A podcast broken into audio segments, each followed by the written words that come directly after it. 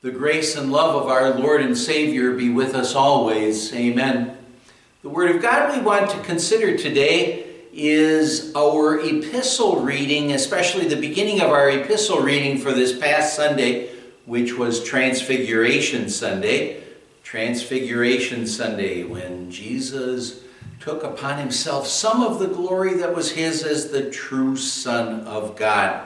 We're looking at our epistle reading for Transfiguration Sunday from 2 Peter chapter 1, verses 16 to 21, especially thinking of that first verse where Peter writes, "We did not follow cleverly invented stories when we told you about the power and coming of our Lord Jesus Christ, but we were eyewitnesses of his majesty. For he received honor and glory from God the Father when the voice came to him from the majestic glory, saying, 'This is my Son whom I love, with him I am well pleased.' We ourselves heard this voice that came from heaven when we were with him on the sacred mountain. And we have the word of the prophets made more certain, and you will do well to pay attention to it as to a light shining in a dark place, until the day dawns and the morning star rises in your hearts. Above all, you must understand that no prophecy of Scripture came about by a prophet's own interpretation. For prophecy never had its origin in the will of man, but men spoke from God as they were carried along by the Holy Spirit." My dear friends in Christ,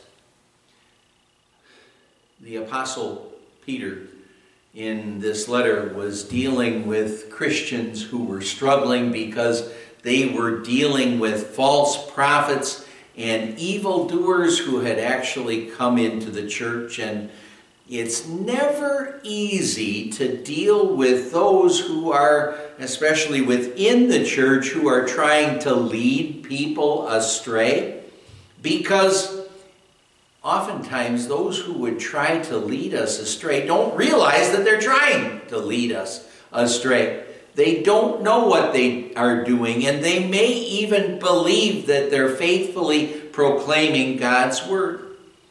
But Peter's advice to those fellow Christians here and to us is to keep our lives focused toward eternity.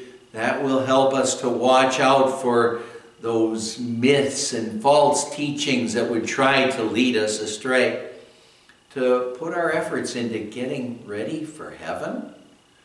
Well, Jesus, during his ministry, he told the parable of the weeds. And in that parable, there was a man who planted wheat. And after he had planted the wheat, there was an enemy who came and planted weeds among the wheat also. When the man's servants then realized that the weeds and the wheat were growing together, that it wasn't just wheat out in the fields, they asked their master if they should pull all the weeds out of the field. And to that he said no. He said no, that if they would try to pull the weeds out, what would happen is that they'd also be pulling weed out together with it. Rather, the master said that both should be allowed to grow, that the weeds and the wheat, they'd end up being separated at harvest time. Let's realize that since by God's grace he's called us to faith in Jesus, we're the wheat in the parable. But tragically, what we also have to recognize is that there are plenty of weeds all around us, that there are unbelievers, and that there are false prophets around us who would like to choke out our faith. And so we don't get choked out, so that the unbelievers don't get the best of us. What we need to do is we need to keep looking faithfully to the Word of God, to keep on growing in our faith so that we would keep moving forward and upward in our faith, keeping focused in on eternity. But now, one thing that unbelievers or false prophets will use against us to try to choke out our faith, according to the Apostle Peter, is myths or legends regarding salvation and eternity. Well, the Apostle Peter said, "We did not follow cleverly invented stories when we told you about the power and coming of our Lord Jesus Christ." The human race has always been concerned about what happens after this life, and that's an understandable concern. Man has always, for that matter, been trying to figure God out. And the fact is that God isn't a simple being who can be figured out. Apart from God, man can't even figure out how the world we live in works. You know, ancient Hindus, they had this weird theory that they came up with. They said that the world was a flat area, a flat world that rested on the back of a huge elephant, and that huge elephant was standing on the back of an enormous turtle, and that enormous turtle happened to be standing on an immense coiled snake. Now, if you think about it, that sounds just absolutely foolish. But if you really think about it, is that any more foolish than believing that this world is millions and billions of years old and it came into existence without God being involved? That doesn't make sense at all. That is a terrible myth that so many people seem to believe. It's a myth just like what the ancient Hindus believed.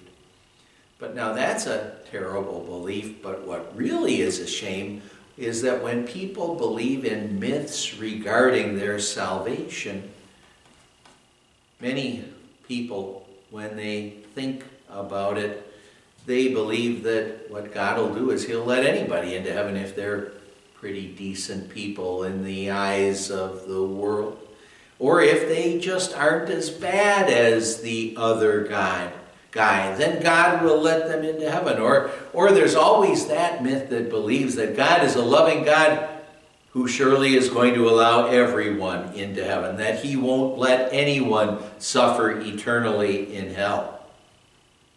Some people believe in, the myth of reincarnation. Years ago, especially the New Age movement was something that was so big. And there are other myths regarding salvation that instead of believing in Christ, think of other ways to get to heaven. Well, how blessed we are that the Holy Spirit has worked on our hearts and hasn't revealed to us myths or untruths. He has shown us Jesus the Savior, the only way, the true way to eternal salvation. So what's Peter saying to us? Don't trust in myths. Trust in Jesus and His Word. Amen. Let's pray. Lord God, Heavenly Father, thank you for calling us to faith in Jesus, our Savior. Keep us always focused on the truths of your word, which show us our sins and show us our Savior, and will never lead us astray. Thank you, dear Lord Jesus. We pray in your name. Amen. The grace of our Lord Jesus Christ and the love of God the Father and the fellowship of the Holy Spirit be with you always. Amen.